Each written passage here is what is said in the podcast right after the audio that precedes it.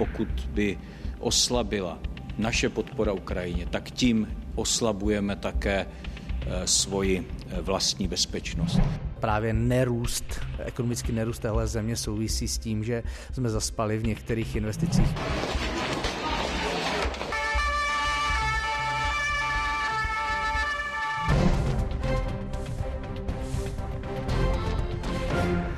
Dobrý večer, 22 hodin, události komentáře na startu a naše nabídka na následující nejbližší hodinu. Velký summit lídrů Evropy na podporu Ukrajiny v Paříži. Je potřeba ukázat odhodlání a zrychlit naši pomoc, říká jeho hostitel Emmanuel Macron. Kdo může za to, že se to zatím nedaří? A kdo podpoří Česko ve schánění munice pro Kiev? Zeptáme se předsedy Senátu Miloše Vystrčela a místo předsedy poslanecké sněmovny Karla Havlíčka. Tripartita hledala eh, způsoby, jak nastartovat český průmysl a strategické investice. Našla cestu, naše další téma, se šéfem Svazu průmyslu a dopravy Janem Rafajem. Ministři zemědělství odpovídají na protesty evropských farmářů. Slibují zjednodušit papírování i usnadnit podmínky pro dotace. Proč se doteď šlo opačnou cestou? To je téma pro šéfa Svazu obchodu a cestovního ruchu Tomáše Prouzu a taky předsedkyní Unie zelinářů Moniku Nebeskou. No a na závěr jeden, řekněme, cestopis ve šlechtických stopách. Novinář Jiří Peňáz ho psal a bohužel nedokončil v původním záměru s nedávno zesnulým Karlem Schwarzenbergem. Kam a proč se chtěl Karel Schwarzenberg ještě podívat? To se dozvíme v závěru událostí komentářů. Na cestu vyrážíme právě teď. Ještě jednou dobrý večer. Paříži 25 evropských lídrů stále jedná na samitu o pomoci Ukrajině. Rusko podle francouzského prezidenta Emmanuela Macrona nesmí ve válce proti napadené zemi vyhrát a v sázce je podle něj bezpečnost celého světa. Za Česko se schůzky v Elizejském paláci účastní premiér Petr Fiala. La Russie ne peut ni ne doit gagner cette guerre en Ukraine. Pour l'Ukraine elle-même. Deuxièmement, nous sommes en train d'assurer notre sécurité collective d'aujourd'hui et de demain. Et donc, euh, de manière très claire et encore plus claire qu'hier, compte tenu des attaques que nous subissons, c'est aussi notre sécurité dont nous parlons. Pokud by oslabila naše podpora Ukrajině, tak tím oslabujeme také eh, svoji eh, vlastní bezpečnost. Proto je potřeba přemýšlet, hledat cesty, dělat konkrétní kroky proto, abychom Ukrajině poskytovali dostatečnou pomoc a podporu. Děláme to i ve vlastním zájmu. Ukrajina podle prezidenta Volodymyra Zelenského obdržela pouze 30 slíbené dělostřelecké munice z Evropské unie. Ukrajinští politici v posledních dnech vyjadřovali politování nad spožděním dodávek západní vojenské pomoci. Nedostatek munice armáda přímo spojuje s negativním vývojem na bojišti. No треба більше, да? То однозначно. Літо ми вистрілювали в рази три більше, ніж зараз. Зараз економимо. Ну, командири вибирають такі цілі, що вже коли безпосередньо треба вже стріляти. Вже йде економія снарядів, так що дійсно треба більше снарядів. Slíbení hosté událostí komentářů předseda Senátu parlamentu České republiky Miloš Vystrčil. Dobrý večer, pane předsedo. Dobrý večer. Místo předseda poslanecké sněmovny parlamentu České republiky Karel Havlíček. Pane místo předsedo, dobrý večer. I dobrý večer. Oběma poděkování za účast v událostech eh, komentářích. Cílem té pařížské schůzky je, pánové, rychlejší, efektivnější pomoc eh, Ukrajině. Kde je podle vás příčina toho, pane předsedo, začnu vás, že Evropa prostě nepomáhá včas. Slyšeli jsme to, 30% spoždění a tak dále. Kde je příčina? Hmm. Těch důvodů bude určitě více. Pokud se podíváme na třeba jenom na fungování Evropské unie, tak tam je to jakési hledání váhy mezi rozhodováním, takže musí souhlasit všichni a zároveň eh, tím, že potřebujeme být akceschopní, to znamená dohodnout se, není úplně jednoduché a pak se hledají jiná řešení a to ty věci zpomaluje. Další možností je, že mm, je tady snaha některých zemí, aby ta munice byla zejména z Evropy od výrobců z Evropské unie a tím pádem vlastně oni to nestačí vyrábět a nakupovat jiná, jinde znamená, že evropským výrobcům tím pádem uh, klesá uh, možnost toho, co by mohli vyrábět, to znamená těch těch, a potom je to hmm. také možná ta únava z té dlouhodobé trvající podpory a s tím, že hm, ta situace se nějak zvlášť nemění. To znamená, těch věcí je více a já si myslím, že ten pařížský summit bude právě také o tom, abychom, aby si ty lídři evropských zemí řekli, zda hmm. skutečně není nutné, abychom byli akceschopnější jako Evropa. Já jsem přesvědčen, že to je nutné, abychom byli Uvidíme, jaké ty výsledky budou. Mimochodem, když budou během událostí komentářů, nabídneme pochopitelně ve vysílání, eh, ve vysílání událostí komentářů. Vy, pane předsedo, tím ale teď říkáte, že vlastní biznis je daleko důležitější než bezpečnost pro některé země. Já neříkám, vlastní já jsem politické říkal, zájmy. jsou možné důvody. Jsou, no, no dobře, takže, ale tak je to pro ně důležitější. No, že? tak vždycky, vždycky, nebo nějaké jiné politické zájmy, proto to tak dlouho trvá. rozhodování hrajou různé uh, různé věci různou roli a mají různou váhu a já, vy jste se mě ptal, čím to vším může být ovlivněno a já pokud vezmu veřejné zdroje, eh, tak, se tak, dozví, tak vám říkám eh, to, co vy víte sám také. A teď už a, se ptám na to hodnocení, takže jsou to vlastně zavržení pravdou, hodné důvody? Prav, já nevím, zda jsou to zavržení hodné důvody, ale je to zkrátka tak, že při každém rozhodování hraje roli i to, co to bude znamenat pro nás. A to tak je vždycky. A pokud někdo chce říkat, že tomu tak u něj není, tak si myslím, že nemluví pravdu. Vždycky nás zá, nám záleží na tom, co to bude znamenat pro nás. A pak je tam jeden velký problém z hlediska právě té ruské agrese na Ukrajině, že někteří se snaží vyvolat, že pokud nebudeme dělat nic a nebudeme pomáhat, že to pro nás vlastně je dobrý v ten daný okamžik to tak možná může být, ale z dlouhodobého hlediska je to nesmírně nebezpečné, tato teorie nebo hlásání těchto věd a těchto nepravd, ale nepravd. Zdržuje, eh, pane místo předsedo, efektivitu a rychlost té pomoci, že každý kouká především na své vlastní zájmy?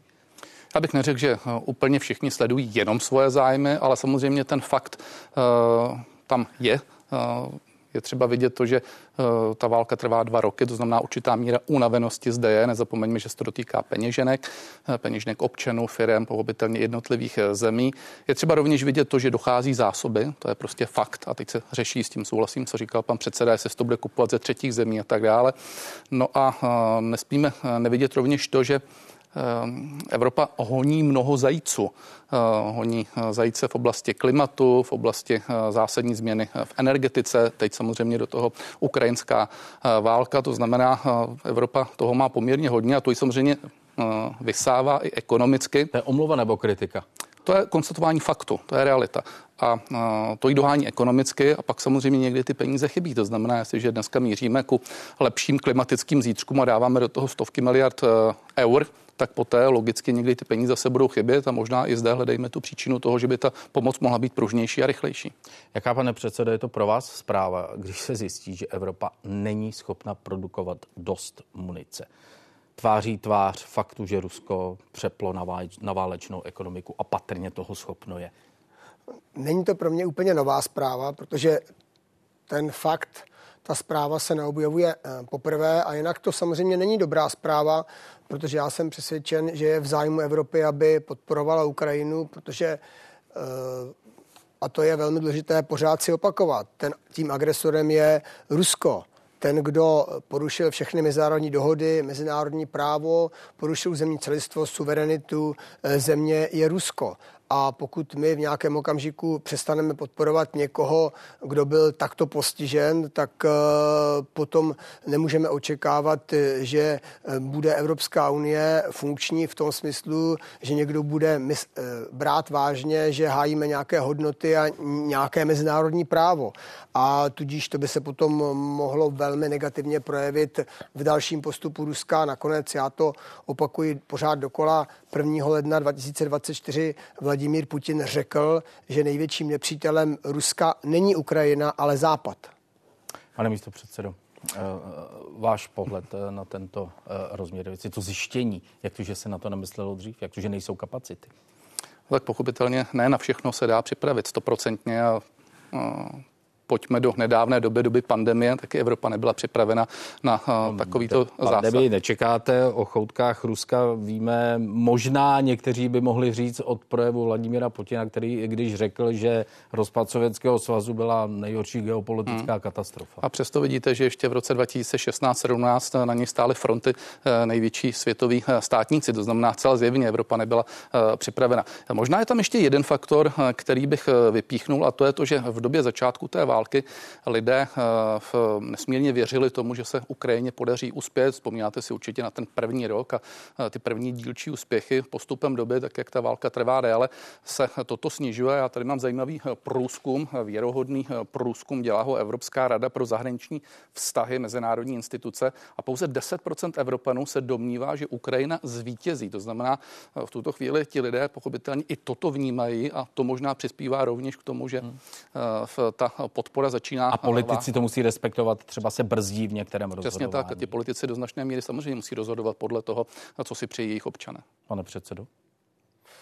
Eh, já jsem Lidi nevěří, politik, eh, politik nebude podporovat dostatečně? Ne, já jsem přesvědčen, že naším úkolem dneska je vysvětlovat, proč je velmi důležitá podpora Ukrajiny a proč musíme Ukrajinu podporovat, protože mm, pokud bychom to nedělali, tak Putin se nemusí zastavit na hranicích Ukrajiny, pokud on eh, by vlastně se zmocnil celé Ukrajiny, tak eh, jsme ho nechali realizovat eh, protiprávní protiprávní situaci, to znamená, za kterou zaplatili eh, tisíce lidí svý, svým svým životem a to přece eh, my nemůžeme a nesmíme připustit, protože bychom popřeli sami sebe a popřeli bychom náš společenský řád a to, sam, to samotné, na čem my jsme založeni a budeme tady svoje eh, svobodné a demokratické společenství. To opravdu tak to nejde a je nutné ale říkat, že to, co my chceme, je, aby, aby Rusko opustilo území cizí země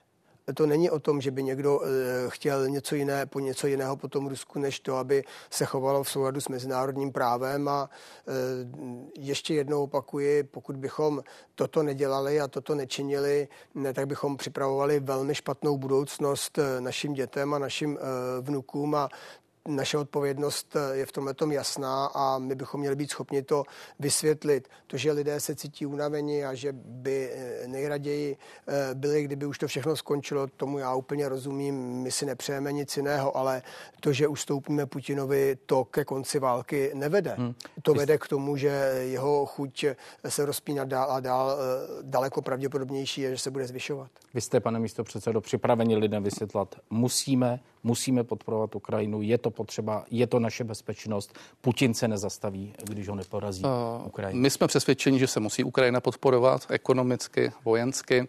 Uh, musí se podporovat i morálně. Konečně podporovali jsme eh, v zásadě eh, většinu větší věcí, ze kterými vláda přišla, ať už co se týká uprchlíků, co se týká jednoznačnému postoji vůči tomu, že Rusko je agresor, eh, nebo například všechny ty lex Ukrajina 1, 2, 3, 4 a tak dále. Podpořili jsme výcvik ukrajinských vojáků v České republice, ale současně říkáme za B jednu věc.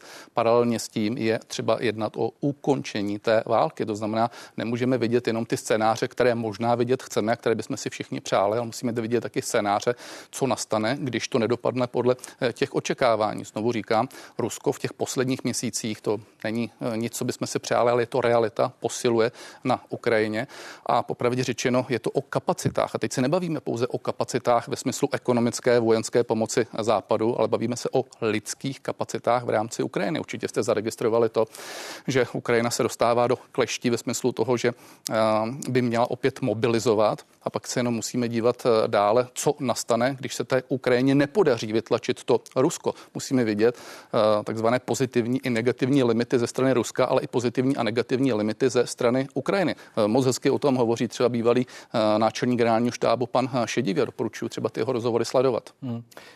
Slovenský premiér Robert Fico mluví o tom, že strategie západu zjednodušeně řečeno peníze, zbraně, sankce nefunguje a jenom, že to podporuje zabíjení. Pojďme si ho poslechnout část jeho projevu. Táto vojna začala už v roku 2014 vyčíňaním ukrajinských neonacistov. Má svoju podstatu aj v zavádzaní Ruska, že NATO sa nebude ďalej rozširovať na východ.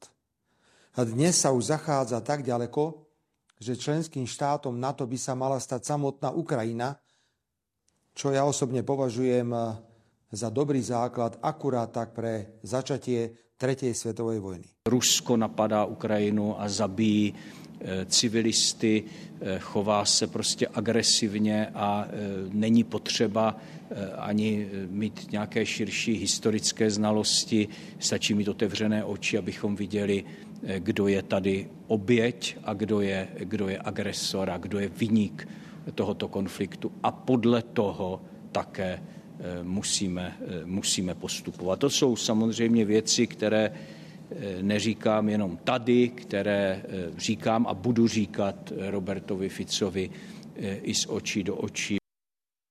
Pane místo předsedo, jak jste to myslel s tím mírovým jednáním? Teď zastavit boje, začít jednat, nebo Rusko musí nejdřív domů a pak se dá o něčem jednat? My to říkáme stále stejně, to znamená, je třeba jednat o ukončení té války. Máme tu válku dva roky, máme za sebou 100 tisíce mrtvých. Musí Rusko domů? No, Rusko by mělo země? domů. Ano, měl by samozřejmě opustit Ukrajinu. Celé. Zcela, ale otázka je, z jestli... celé Ukrajiny. Ne, tak to je ne zcela nebo no. celé Ukrajiny. Ale, otá... Krymu. Ale otázka je, jestli se to podaří. To jsou právě to, co jsem říkal, ty pozitivní a negativní limity, protože z mého pohledu Rusko nikdy Krym nebude chtít uh, opustit, ale to je pohled, prostě, který není jenom náš, to je pohled dneska všeobecný. A tam samozřejmě se musí říct, co bude následovat. To znamená, ano, podporujme Ukrajinu, podpořme ji v tom, aby se pokusila Rusy vytlačit, ale vidíte, že se to zjevně nedaří. To znamená, to Rusko spíše posiluje v tuto chvíli a uh, jsme přesvědčeni, že čím více tam půjde peněz, tím více zbraní, tím více té Ukrajině pomůžeme. Nepochybně ano, nepochybně se ten konflikt ještě prodlouží, ale současně uh, budou nebo nebudou stačit kapacity lidské té Ukrajiny. Já se jenom ptám, kde budou brát další lidi, protože Rusko má několikanásobně větší armádu a dostaneme se do situace, uh, jestli tam teda se bude zvažovat přísun uh, v vojáku na to, což by znamenalo samozřejmě třetí světovou válku. No to přece není, není, není, možné. To znamená, my jenom říkáme, hledejme ty varianty další tou diplomatickou cestu a opakujeme to trvale. I k vojákům na to se dostanu za chvíli. Pane předsedo, nezbytná podmínka. Rusko musí domů anebo to jednání má začít za nějakých stávajících stavů? Já, já odpovím, ale myslím si, že je velmi důležité, aby diváci České televize slyšeli některá fakta, která jsou hodně v rozporu s tím, co pan uh, premiér Fico zřejmě svým, svým divákům říká. Uh, on nastoupil jako premiér v říjnu 2023 a já to tady mám vypsáno, abych to neřekl špatně, 21. února 2024 schválila Evropská rada 13. Proti, 13. protiruský sankční balíček 23. února. Eh, Slovensko nevetovalo 13. proti ruský balíček a rovněž tak nevetovalo 12. protiruský sankční balíček, který byl schválen 18. prosince 2023. Na dvakrát Slovensko podpořilo dva sankční balíčky a pan e, premiér říká všem, e, že nikdy a v žádném případě. Takže jak to tedy je? Máme tady no dva, dva, dva premiéry Slovenska, jednoho, který eh, se chová nějak, když mluví dovnitř a jednoho, který se chová, jak mluví ven. Jak to tedy je, musíme zjistit při těch jednáních s panem premiérem Ficem, protože takhle to určitě nejde. Aby Má to, to nějak tak, limitovat že... náš vztah ke mm, Slovensku? To nevím, ale myslím si, že minimálně to musíme slova. říct. Eh, další, další tvrzení o neonacistech a podobně, to jsou všechno věci, kde eh, jako není možné si myslet, že když mluvím ke svým voličům na Slovensku, nebo ke svým, že to ty ostatní nebudou budou poslouchat a budou poslouchat jenom to, co říká pan, eh, pan premiér Fico, když se baví se svými kolegy z jiných zemí. To takhle prostě nejde, takhle se politika eh, dělat Vy nedá. Myslíte co? To, to, to, to si Robert Fico opravdu myslí tohle, to, co říká? Nebo, já nevím, co si myslí. Nebo to je, skute, jsou to jenom skutečně Robert slova, Fico, se říkají, já jsem, voda teče? Já, jak znám Roberta Fica a vím, jakým, jak, jak zkušeným politikem je, že je to uh, technolog moci, uh, který teda opravdu přesně váží to, kdy co řekne, tak, aby to mělo co možná nejvyšší účinek vzhledem k tomu, koho oslovuje a do jaké míry je to až jeho skutečný názor, si nemyslím, že v některých případech je až tak důležité. Pane místo předsedo, je potřeba jednoznačně odmítnout slova Roberta Fica. Má to nějak ovlivnit aktuální vztahy vzhledem k tomu, co slovenský premiér říká A Petr Fiala mluvil o tom, že to je v rozporu s tím, co si myslí on tak je třeba rozlišovat, co člověk říká, po té, co člověk činí. Pro mě eh, je skoro důležitější než to, co dneska řekl, eh, to, že eh, celkem jasným způsobem podpořil několikrát Ukrajinu a postavil se za ní zcela jednoznačně. Já třeba nesouhlasím s tím, co řekl dneska, mám to tady napsáno, že jediný plán Evropské unie je vzájemné zabíjení Slovanů. To si myslím, že naprosto no, no, neodpovídá. To nevadí tohleto vysoce postavený politik říká takovéhle věci. A pak tedy, jak říkáte, nakonec na evropských radách jedná jinak. No já vám říkám, že s tím nesouhlasím. No. Tak to znamená, eh, podle mého názoru toto eh, neřekl naprosto správně. Souhlasíte to, s těmi no. slovy nebo s tím, že se takhle chová slovenský premiér? No nesouhlasím s těmi slovy, pochopitelně to, co řekl. Eh, na druhou stranu zase musím říct, že on řekl a s tím lze souhlasit, že je třeba deeskalovat tu situaci, nikoli eskalovat tu situaci na Ukrajině. To znamená, to podle mého názoru názoru je správně řečeno a v zásadě to, co jsem tady před chvíli říkal, to znamená, že se musí sledovat prostě všechny varianty toho vývoje, eh, které na Ukrajině mohou nastat, tak je správné a nesoustředit se pouze na tu jednu, kterou by si možná všichni přáli, leč to může být vzdáleno daleko od, od reality, aby hrozně nelet, aby jsme tady seděli za rok, za dva, za tři v té samé, ne výrazně horší situaci a ti Rusové by postupovali dále a dále. Pak to může pro tu Ukrajinu dopadnout velmi, velmi negativně. Pane předsedo, prosím, nezapomeňte eh, vaše slova, míříme, míříme podaří. Míříme eh, do Paříže za vystoupení předsedy vlády Petra Fialy po tomto samitu které se ho účastnili, jsou připraveni eh, dále podporovat Ukrajinu a ještě posílit svoji podporu. Všichni si uvědomujeme, jak je to důležité, jak je potřeba postupovat rychle. Domluvili jsme se na tom, že eh, posílíme naše dodávky munice na Ukrajinu, že se pokusíme co nejrychleji zvýšit výrobní kapacity, pokud jde o e, munici a zbraně. E, domluvili jsme se na tom, že je potřeba posílit kybernetickou bezpečnost, podpořit státy, které jsou také ohrožovány Ruskem, jako je, jako je Moldavsko. A celkově lze říct, že to odhodlání čelit ruské agresi a podporovat Ukrajinu v jejím spravedlivém boji se tady prokázal jako velmi silné. Velkou pozornost, a bylo to mnohokrát zmíněno v té diskuzi, eh, vyvolala eh, takzvaná česká iniciativa, tedy náš návrh na to, jakým způsobem eh, můžeme rychle zajistit munici, potřebnou munici pro Ukrajinu eh, ze třetích zemí. Řada států v průběhu toho jednání se k této iniciativě přihlásila, nebo mě v kuloárech kolegové říkali, že eh, budou rychle o tom jednat a myslím si, že nakonec eh, tato akce bude mít velkou podporu, odhaduji to tak na 15 států. Jan, Jan Šmí, Česká televize. Pane premiére, vítejte v živém vysílání ČT24 v pořadu události komentáře. V souvislosti s iniciativou, kterou jste zmínil, eh, lze, nebo lze v tuto chvíli říci něco víc, lze komunikovat veřejnosti něco, co je samozřejmě do určité míry vojenským tajemstvím, kolik zemí se k tomu připojilo, v jakém časovém horizontu například eh, se pohybujeme? No musíme jednat rychle. My eh, všechny evropské státy nebo řada evropských států se snaží eh, navýšit svoje výrobní kapacity, ale ten proces bude nějakou dobu trvat. Odhadujeme, že třeba v roce, příštím roce, v roce 2025 by už to, co se bude produkovat v Evropě a na Ukrajině, eh, mohlo být třeba dostatečné, ale eh, do té musíme nějakým způsobem překlenout to období. A tady vlastně přicházíme s tou myšlenkou, Eh, získat munici ze třetích zemí a ta česká iniciativa spočívá v nějakém způsobu, jakým to můžeme jako evropské státy, eh, státy dělat. Eh, my už spolupracujeme s některými zeměmi, to si myslím, že je známe, ale Eh, tady právě se ukázalo, že těch států, které jsou připraveni se do toho, eh, se do toho zapojit, eh, je víc. Já to číslo samozřejmě nemohu přesně říct, ale předpokládám, že až 15 zemí by to v krátkém čase mohlo být. A ten časový horizont jsou skutečně, to, to, to jsou následující týdny a měsíce, protože potřebujeme teď podpořit Ukrajinu v jejím boji. Pane premiére, ten, ten, ten summit Tak, tolik tedy krátce. Živě předseda vlády České republiky Petr Fiala po samitu eh, v Paříži, svolaném francouzským prezidentem, který řešil zefektivnění, zrychlení pomoci Ukrajině. Slyšeli jsme vlastně to, co už jsme věděli, eh, rychlejší eh, dodávky munice, ty budou posíleny. Možná trochu nové věci, daleko větší podpora pro státy, které Rusko ohrožuje, pro státy v jeho okolí, jako například Moldavsko. A je také, zdá se, alespoň podle slov tedy předsed vlády velká velká podpora pro ten český plán koupit munici v zahraničí. Pánové, poprosím eh, rychlý komentář. Ehm, Petr Fiala mluvil o tom, že ta ochota na tom samitu, eh, eh, alespoň on to tak vnímal, byla velmi silná. Jak k tomu českému návrhu, tak k tomu ostatnímu. Znamená to, že Západ už víc poslouchá bývalé východní země a zjistil, že východní země měly pravdu?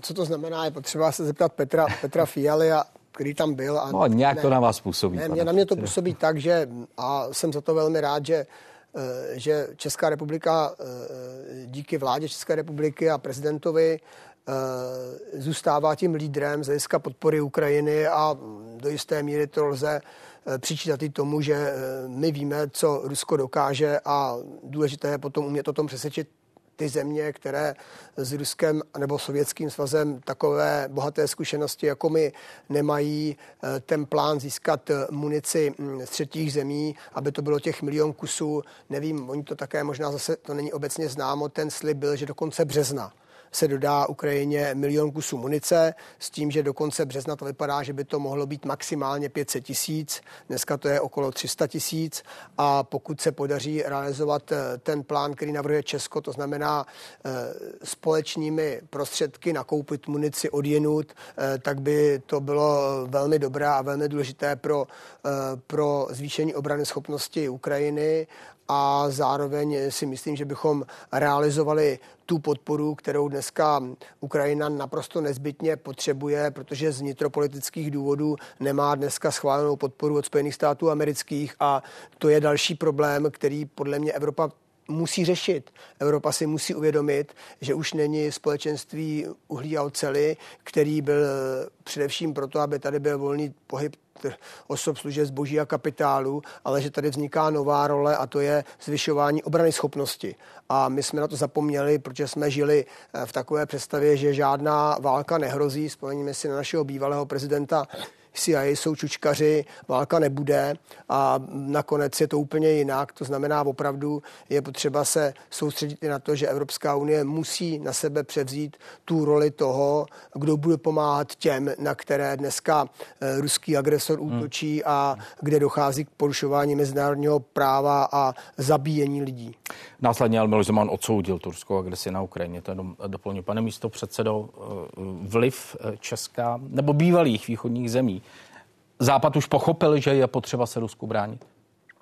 Eh, nerozumím teď eh, otázce, že Západ, Západ pochopil. už pochopil eh, na základě dřívějšího varování bývalých východních zemí, že je prostě vůči Rusku potřeba Já myslím, že o tom není, není, není pochyb. Tohle to dneska bych řekl, že Evropa táhne za jeden pro vás. Já když jsem to poslouchal teď pana premiéra, tak dobře, tak PR tam trošku zmínil to, že česká iniciativa, já mám spíš pocit, že pan prezident Macron by si představoval, že by se to mělo vyrábět v Evropě, nikoli to dovážet ze třetích zemí, ale to je věc určité diskuze. Ale když jsme to slyšeli, slyšeli a to je to, co mě na to mrzí a zase se vracím k tomu, co jsem říkal. Eh, posílíme množství minuce, eh, munice, eh, kyberbezpečnost a tak dále, posílíme výrobní kapacity, ano, ale vždycky by mělo zaznít ještě to za B a já jsem očekával, že třeba i na tom summitu nebo na tom dnešním setkání to padne, že vznikne nějaká iniciativa, která začne skutečně se zaobírat tím, jakým způsobem se dojde k závěru toho konfliktu. Já tady třeba odcituji to, co řekl pan